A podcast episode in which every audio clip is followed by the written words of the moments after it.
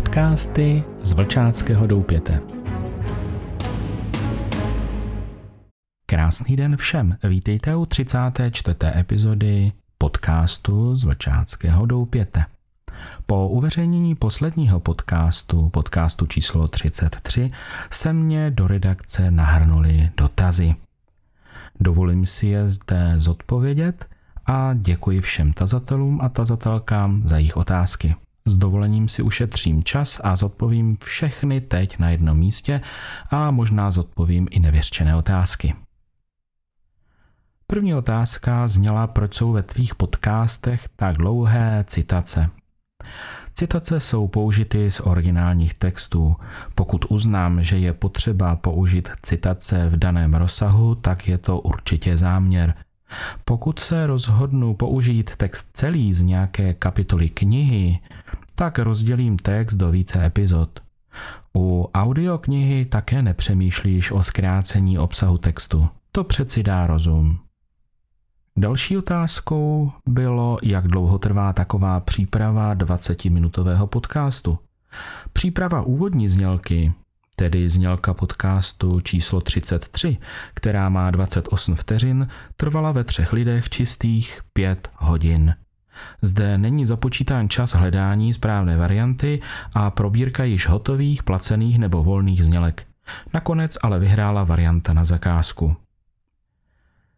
Další úkolem a další příprava a další čas si vezme sepsání scénáře, natočení, pořadu, sestříhání, mastering a to dělá celkem asi 10 hodin práce. Počítáno opět u podcastu číslo 33. Máme tu další otázku, co tě inspirovalo pro vytvoření pořadu podcasty z Vlčáckého doupěte. No nejprve to byl vzdor, byla totiž nouze se potkávat se členy oddílu v době covidu. Nastartoval jsem tedy natáčení videí, ale to mě moc nešlo a bylo to náročné na hardware. Zde pro mě byla inspirace v epizodách pořadu batatele.net od Jaroslava Mareše na jeho kanál YouTube. Pak jsem viděl, jak moji členové a členky usínají před monitorem a když jsme jeli schůzky přes Google Meet, bylo mi jich líto. Prostě těch monitorů bylo moc. Tak jsem se vydal pro mě s naší cestou, formou podcastu, takového rádia přes internet. Sám podcasty poslouchám a výhodou je, že si ho mohu zastavit, vrátit a poslechnout znovu, nebo se k němu vrátit úplně někde jindy. A rádio mě provází od dětství a tak to byl jen krůček uskutečnit tento projekt. Další otázka byla, proč podcasty připravuješ. V podcastech vidím předávání zkušeností a navazování na naše předchůdce.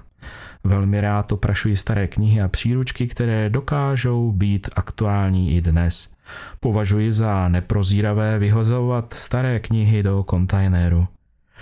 No a dalším velkým důvodem je usnadnit si svou práci vůdce oddílu. Někdy bývají členové nemocní a já se snažím s nimi nestratit kontakt, třeba alespoň tímto způsobem. Další pátou otázkou bylo, kolik ti měsíčně vydělává takový podcasting.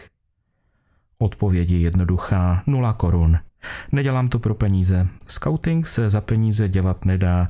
Je to nemravné brát peníze za dobrovolnictví ve scoutingu a kdo na to bez peněz nestačí, ať jde raději od toho pryč.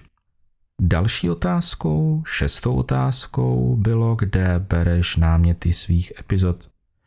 Náměty mám ze své práce vůdce oddílu, výchovného zpravodaje okresu a také jako člena svojského oddílu. Je to především okolí, které mě inspiruje. Za další je to také zhoda okolností. Přijde mi nějaká kniha nebo prožůrka pod ruku a osloví mě. Je to také vzniklá potřeba sdělit význam nebo důležitost souvislostí v přípravě členů a členek oddílu. Sedmou otázkou bylo, mohu tvé podcasty doporučit?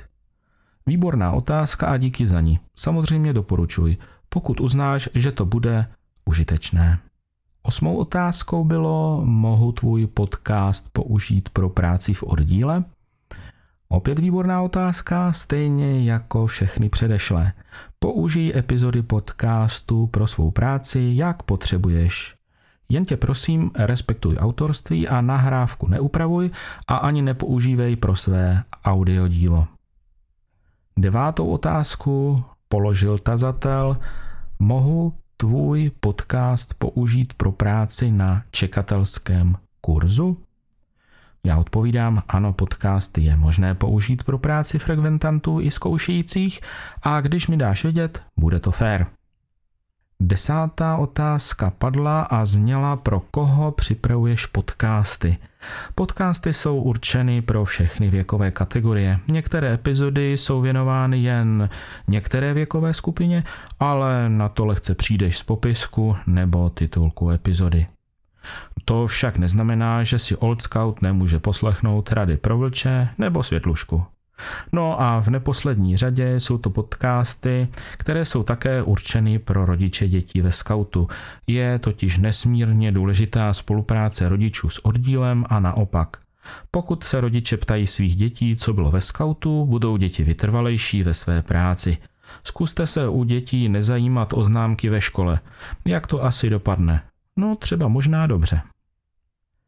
Jedenáctou otázkou bylo, zda připravuji scénář k epizodám. Ano, scénář si připravuji pro všechny epizody, pro každou zvlášť a je to nutnost. Je jedno, zda se jedná o rozhovor, nebo četbu, a nebo jen upoutávku.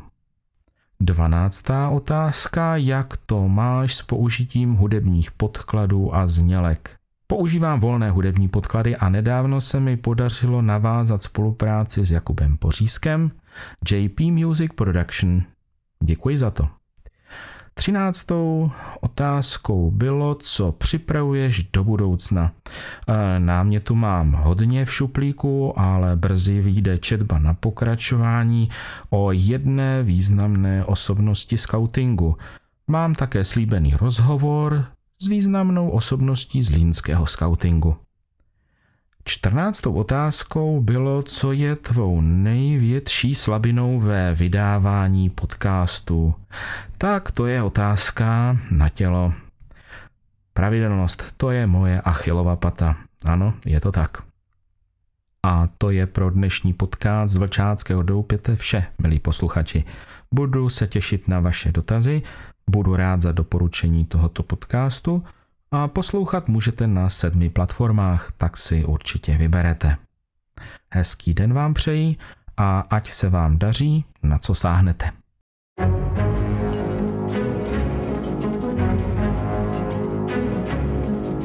Podcasty z Vlčáckého doupěte.